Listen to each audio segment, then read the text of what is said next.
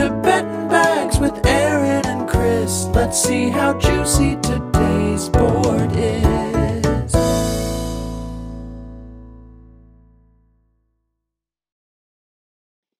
All right. So yesterday was a bad day. Yesterday was a very bad day. Uh, both parlays didn't hit. I got to watch the Dodgers ru- spoil two two run leads after coming back from behind and giving me hope. The Padres did what they needed to do. So that parlay was gone. Second parlay, I hit two of the three, except the Red Sox decided to continue to be the very bad version of the Red Sox we knew last year and lose to Matt Harvey and the Orioles. They lost to the Orioles again. They lost to Matt Harvey. Pretty inexcusable. Uh, but today is either, so it's not going to be as many bets because you know rule one, it's only bet on games that you're going to try and watch.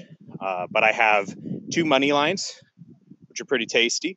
I have the Atlanta Braves. I'm piggybacking off of Ian Anderson in that start. He's going off against Zach Eflin. Ian Anderson is incredible, and I think the Braves are going to win. And the odds on that are really good, uh, pretty close to even on that. And the NL East is just going to be tough all year, but I think the Braves easily win this one with Ian Anderson on the bump.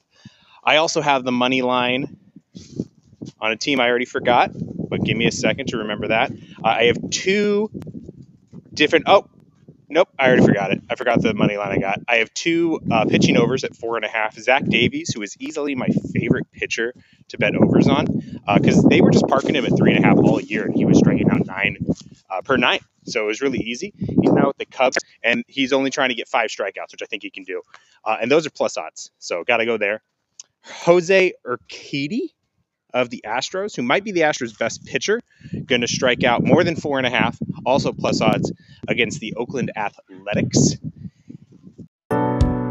This has been Betting Bags, but wait before you go. There's a few